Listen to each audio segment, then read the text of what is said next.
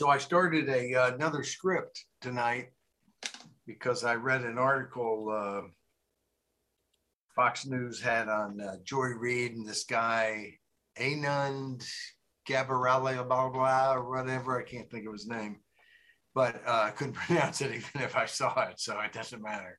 Uh, but uh, where he suggested that, you know, Musk owning Twitter uh, could tilt the election. And uh, I saw that. People were laughing about it already. He just goes blithely on, basically saying everything that actually happened in the last election as if it were something new that Musk would do, right? right, right. Here's MSNBC.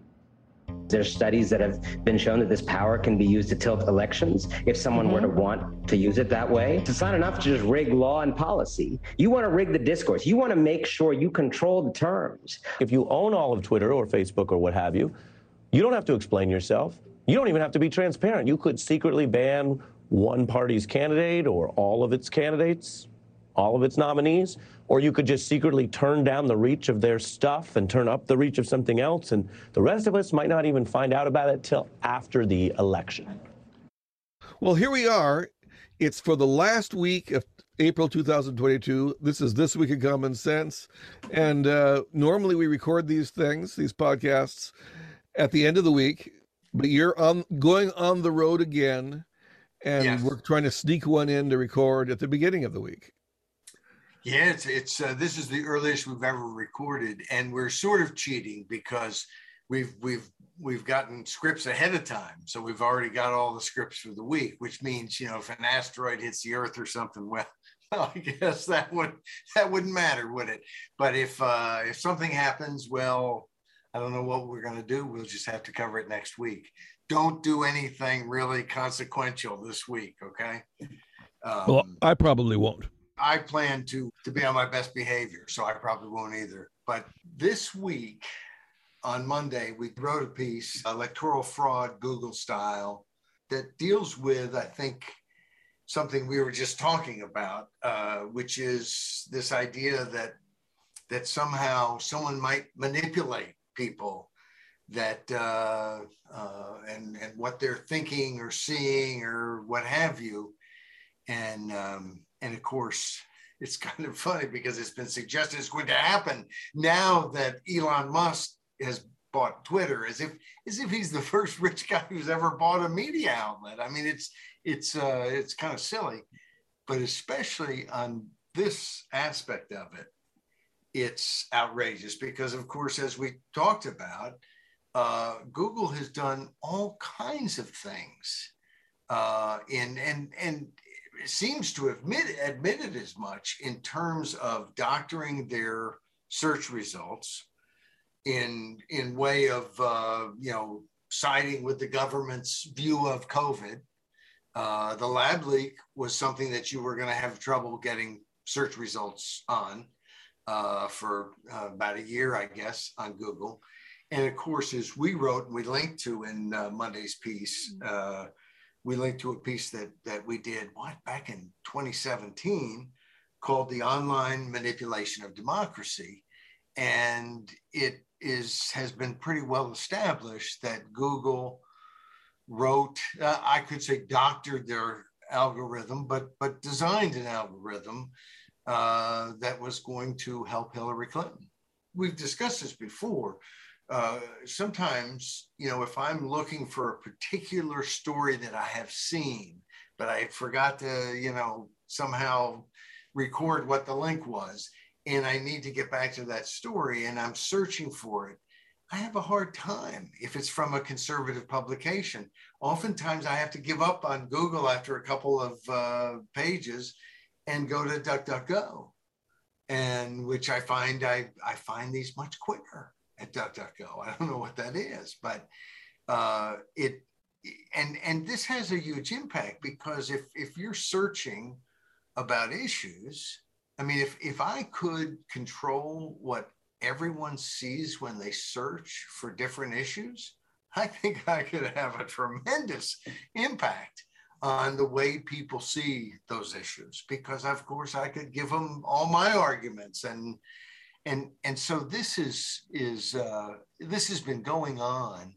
And yet we have our elite talking heads on television and the heads of academia and the brilliant minds the beautiful people of our society who are acting as if Elon Musk will somehow become the person who finds a way to control what people are saying online or who, you know, and it's just, it's ubiquitous and it's been all just about 100% the left clamping down on the right. Um, and of course, our Tuesday piece uh, uh, this week was Musk's Twitter's must do's and uh, and just suggesting because it, it, it's interesting. You know, so many people they they love Elon Musk. He's going to save the world, or they hate him, or you know he's going to destroy the world. Uh, he's going to start using media to influence people. Uh, he's going to uncensor, which will allow us to hear all kinds of ideas. What a terrible thing!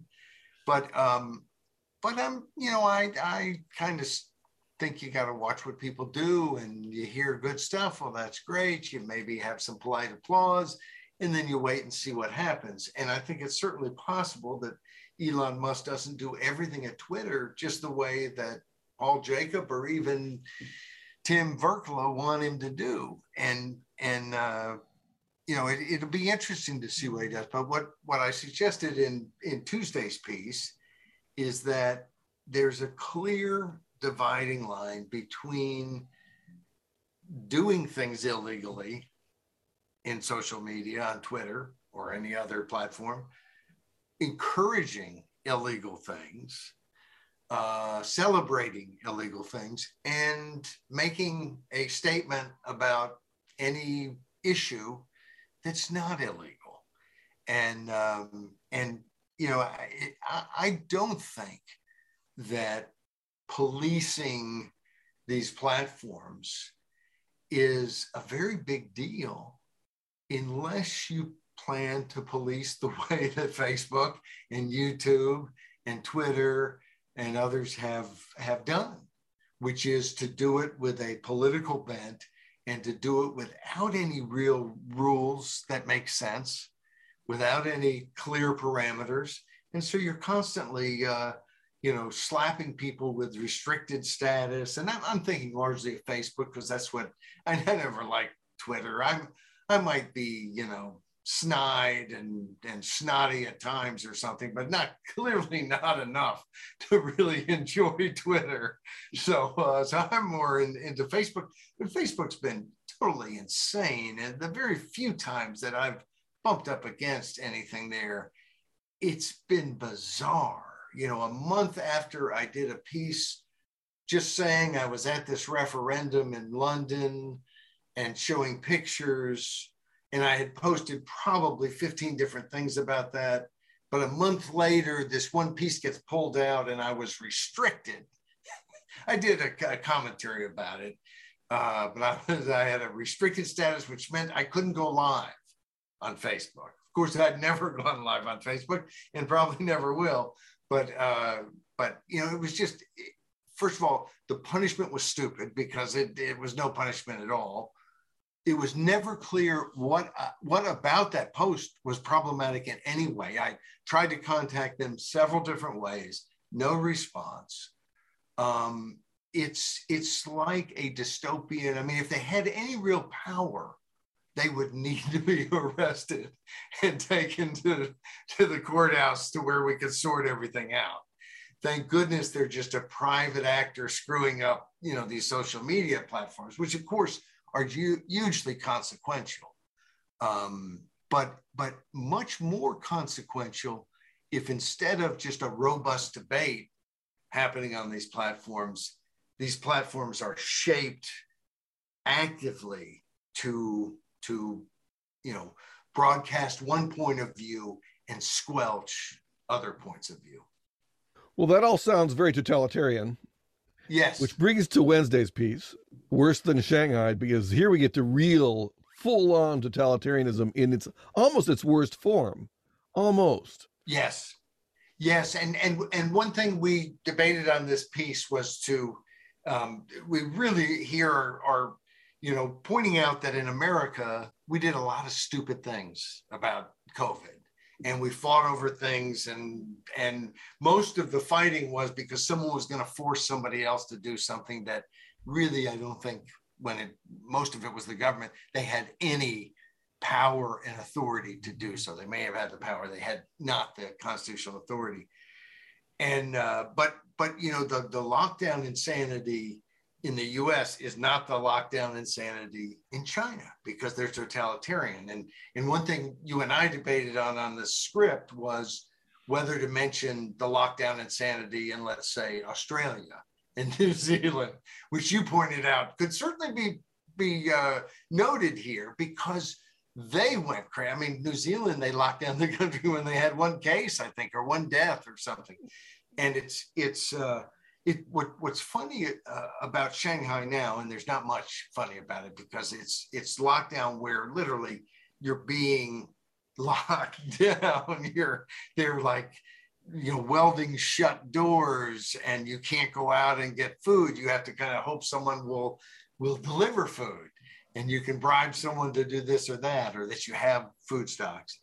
Um, but but in in Shanghai uh, it's it, it seems to me they're also banking on a strategy about COVID that has been flirted with by the West, the, the United States, Europe, especially here. And, you know, I hadn't spent a lot of time in Europe, especially in this pandemic. So I don't know everything that's been said there. I've tried to keep up with it. And of course, we've kind of been told, you know, for the longest time during the pandemic in the US, the US was the worst place and we we wanted to be free. And so we were complaining but everywhere else in the world you know all the the, the protests and stuff in Europe were not well covered in the US I mean this was this they went through pretty much the same thing but it's it's uh, it's the sort of thing where in in Shanghai they are able to do it without any complaining.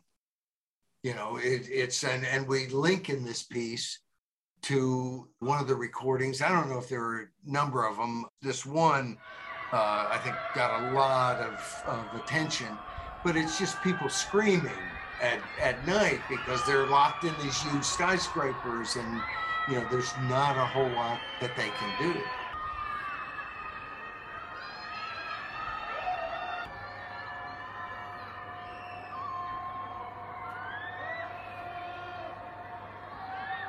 see in this pandemic the push for government to be big brother.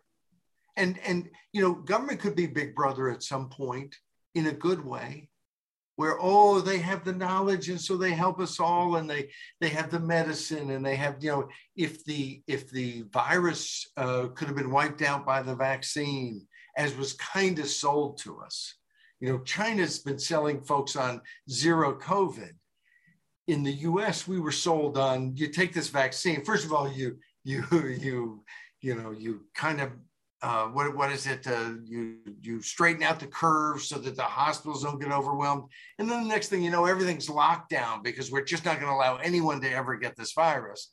And then it becomes okay. We have to do that until we have a vaccine, which will just whoosh wipe away the virus and save everyone. And of course, it turns out that it doesn't really work that way. And, and to the degree the vaccine works, it works in reducing deaths. It works in reducing the worst cases, maybe stemming some of the, you know, some of the, the spread, but, but doesn't seem to do very good at stemming the spread. Um, and, and it seems to me that China is trying to do that on steroids that we're just not they, they, don't really have the same vaccine theirs are even less effective and this is a pretty ineffective vaccine as vaccines go. Ours is uh, all three of them, it seems. But um, but so in in China, at some point, it's going to. I mean, they're not going to get to the endemic stage that the US, I think, has already largely gotten to. And, and I'm, I, you know, I say this I'm not a doctor, I don't play one on TV. Uh, I don't claim to understand everything about epidemiology and, uh, and so on. Um, but it just seems clear that we've gotten to a point where a large segment of our population has is vaccinated even if they aren't vaccinated they have the antibodies and they'll beat up on this virus and it's not going to be as devastating in fact the truth is it never was a virus that's wiping everybody out that's that was kind of you know that was the panic that was the hype if it attacks mainly the old or the infirm that's very different from what happened with the Spanish flu, which attacked the young and the strong. And whatever that was in Spa- in, the, uh, in 1918, 1919 was very different in, as uh, epidemiologically in in terms of who died. Uh, and uh, and that's a very interesting difference. And I think we should always note that difference. And the thing is, we knew that going into COVID that it attacked mainly the old and the and, and the infirm. Well, we knew that very, very early. I mean, at one point, uh, well, it was some huge percentage of the deaths were people over 80. Yeah. So and it was, a, you know, it was a, a very, but, but to be honest with you, maybe I've heard it at some point, but it didn't sink in. I'm a little tough as far as that goes sometimes. I didn't realize that the Spanish flu, which of course we have nothing against Spanish people, they didn't really start this flu. That's just the way these things used to get named before everybody was so touchy but I didn't realize the Spanish flu. I mean, I knew it, it was more devastating at all levels of the population, but I would have thought that it was more devastating to older people, that there was no special kind of uh, uh, thing that, that it would hit younger people. It's been years since I've read the book on the subject, but uh, my memory is that the disease took your immune system against yourself is that you overcompensated, and so that there was the people with good immune systems that then choked themselves up with with with the with the worst elements of the respiratory virus or or the bacterial right. infection, which I think is really what actually happened. Is that the bacterial infections is what got people and it got them young, and that's I mean. Uh, nearby there's a cemetery and i can look and see the young people who died in it and it was something that people knew and we talked about when I was a kid. Even and I'm and I'm late in the game. This is you know I wasn't really uh, anything uh, anything cognizant of the world until the '60s. What forty years after the the fact? Yeah, but people were still talking about it, and uh, and this last thing was not that, but it was very effective to allow governments to overreact and do crazy things and that's that's been my worry from the beginning you know was that this was going to be a psychological operation, or as I like to think of it, as a, a meme wrapping up a virus. And it's the meme that uh, really did the great damage. The meme being, we must get rid of freedom so that we can save the jeopardized. Rahm Emanuel, years years ago, uh, making the statement, "Let no crisis go to waste." Um, and, and the, the implication was was obvious and clear. I don't think he'd even fight about it. That when there's some crisis, you take advantage of it and and build yourself bigger politically. And of course, here, you know, they, they've they've pretty much decided that the CDC can tell people to do anything. The CDC is like, uh, you know, the political equivalent of God. And all of a sudden, uh, the courts have ruled no, not so much. Um, and and we've seen this in state after state. We did a, a script uh, many months ago about Michigan, where the court came down and said, "Wait a second, you you don't have the power that you are saying you have," and where the AG continued to try to utilize the power that the court said the AG did not have and the governor did not have. And again, when people are scared, people in power have have some leverage, and boy, have they used it this is you know not the, your normal subject that you deal with. I mean, we, we you deal with everything, but I mean, normally you're dealing with procedural rights and you know issues like term limits and and initiative rights and referendum. Which is which Thursday we get to. But, which was I was just setting you up because a bazooka to Congress, your Thursday piece, uh, is uh, about limiting power in Congress, I guess. Yes. A certain type of power that people don't think about very often, maybe. Maybe, and and and one that because it doesn't limit everybody in Congress, it only, only limits some people, the more powerful people who are committee chairmen or ranking members in the minority, and therefore have more control over the committee structure, which is, is real power. You have other Congress people who are for it. When when I, I remember years ago when people would say, well, Congress is opposed to term limits, and I would correct them. No, no, they're not. They're all for term limits, just term limits on other people not on them. They're for term limits. The Joint Chiefs of Staff have term limits. They're for term limits for all kinds of different positions. And I used to kind of keep track as different positions would get term limited. Clearly, they like the concept. I mean, who passed the term limits that went around the country and states ratified to the to be the 22nd Amendment to limit the president to two terms? It was Congress. They did it gleefully because it didn't involve them. And Congress likes term limits on other people, which is why some in Congress, uh, the Democratic leadership, and tr- the truth is, Republican leadership bristles since 1994, when the term limits movement really swept Republicans in. They they weren't very good about term limits on everybody. They played all kinds of games with different measures so everybody could vote for it, but nothing got the two thirds that were necessary to, to propose an amendment. But they did implement term limits on committee chairmen. And that was a big deal. Now, they they the Republicans through the years have, have largely kept that. So even when they're in the minority, the ranking member is, is limited. And you might think, well, they're not a committee chairman. They're not really in the majority. They don't have that much power.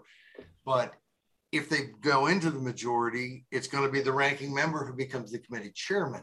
So if that ranking member is is ranking member for three terms and gets term limited, and then you go into the majority, they're not in line. And someone else is in line. And of course, the someone else is like that a whole lot. And the someone who's no longer in line doesn't like it as much. And Republicans used to give waivers a lot of times depending on how you could apply for a waiver. Oh, I've been in three terms, but I really, really should stay a fourth term as the committee chairman. And depending on the politics, 110% of the politics, you'd get a waiver or not get a waiver. But it, still, it was something. And what Republicans are now talking about, largely as a way to stick it to Democrats, but I see it as just a way to do what the American people want you to do, for goodness sake, is to not only limit their own committee chairman or ranking members, but to limit all Democrats and Republicans. So this three term limit would be on the Democratic ranking member. And if Republicans held it for that long, well, then they'd have to switch out too. It would become a rule of Congress. And I love it. I love it because it really encourages the Democrats to keep this. And of course, it's going to be uh, the type of thing where do they see it as something that the public likes? Well, yes, of course they do. But the longer term people don't like it. Shorter term people, they kind of do like it. And of course, once they become committee chairman, they're not going to like it anymore. so, so, uh, but then there'll be other new members. And one of the interesting things in in this piece, at least to me, I'm, I'm, you know, hopefully it was interesting to other people too, is in talking about all the committee chairmen who would be, you know, term limited, they had served 26 years, 34 years, 22 years. And then the one Democrat who said, Hey, I think this is kind of a good thing. In the real world, a lot of times they limit how long people are in positions of power. So they get new blood and so on. Of course, that person's been in four years. So it's it's uh, you know that's that's what it's about. But but of course you do find that in the real world, I know uh, years ago, and this this may have changed. It may be slightly different now. But back in the 1990s, when we were we, I was running U.S. term limits, uh, people would say, "Well, you know, are you going to throw out the uh, CEO of some company?" uh, because he's been there six years. And it turned out that the average tenure of a CEO of a publicly traded company was six years. Course, the average tenure in, in, Congress much higher than that. So it's it's uh, you know the, they can point out you know tap dance, but the reality is in the real world there are these things that that you know suggest we don't want the same people entrenching themselves. Uh, the military has kind of a move up or out, um, and and uh, I, you know there's some good things about that. We are going through remarkably quickly the yes. stories of the week. Maybe we should do this every week, getting them done early. Wouldn't that be something? Um, but then what would we worry about? What you know, late at night we wouldn't be able to talk. We wouldn't fret about some line. But I do have a question about your Friday piece, and that is, what is the title you decided upon? Injustice by quota. Okay. I think if it gets changed, people will know it now. It'll always stick out. Oh, wait a second. It'll be you know it'll be a big mystery. Why was this title changed? But I think that's the, the right title. Okay, very good. I'll get rid of the other one. For our audience should know you're the you're the guru of titles. That's this is your title. No, this so. is mine. That's that is why it's that's why it's still under question. But uh, well. no, the the interesting thing about this is is for years, you know, there have been places and still are uh, throughout the U.S. where they have like quotas on how many traffic tickets police are supposed to give out. And it just seems that any rational, commonsensical type human being would look at that and say, wouldn't that kind of encourage police to give tickets maybe on the edge when maybe it's not such a good idea? Um, but I had, was not even aware that there was anywhere in this world where there might be quotas for the number of arrests that a policeman's supposed to make. You know, a traffic ticket, as I point out in this piece, is kind of a half arrest, but but it's the better half because they don't track you down to the to the Hooskow. But there is a place, and in fact, I live there because this is a story out of Virginia. The legislature passed, and our new Republican governor signed legislation that makes it illegal for police departments in the state of Virginia to have a quota on how many arrests a policeman must make. But we still have at least the ability uh, for local jurisdictions to have a quota on, on traffic tickets, on how many to give out. So we, we've gotten the biggest part of it done here in the uh, Commonwealth of Virginia but still allowing that quota system for uh, for traffic tickets. And and I, I think the reason uh, I think the reason I wanted to do this piece is just to me it shows how on a small thing sort of I mean, it's not like there's a, a, big death list of all the people who were killed and because some cop went to get his last, you know, arrest under the quota. Uh, it's not the biggest story in your newspaper tomorrow. But on this little thing, we got it wrong. I mean, and now we've gotten it right. We, we've taken care of business, although not all the way. Not not extending the principle to realize, hey, wait, let's get rid of the thing on traffic tickets at the same time. But it just shows how easy it is for something that's not quite right to continue on and on, and how important it is, it seems to me, to fix it. And for us now in Virginia to not not just be satisfied that this one thing got fixed, but go back and make sure that the, the police aren't doing quotas on anything, not traffic tickets, not arrests, nothing. So there. I've long thought that the traffic ticketing system is just simply a shakedown system, sort of allied with anarcho tyranny of grabbing money from people who have it because you can. Many people get tickets who shouldn't get tickets. The civil asset forfeiture that we used to talk a lot about and, and probably should keep talking about some uh, is, is that. I mean, almost all of the actual takings are small dollars, right. $300, $500, where the, the police, in essence, just rip somebody off. I mean, let's just say it like it is. They're ripping somebody off.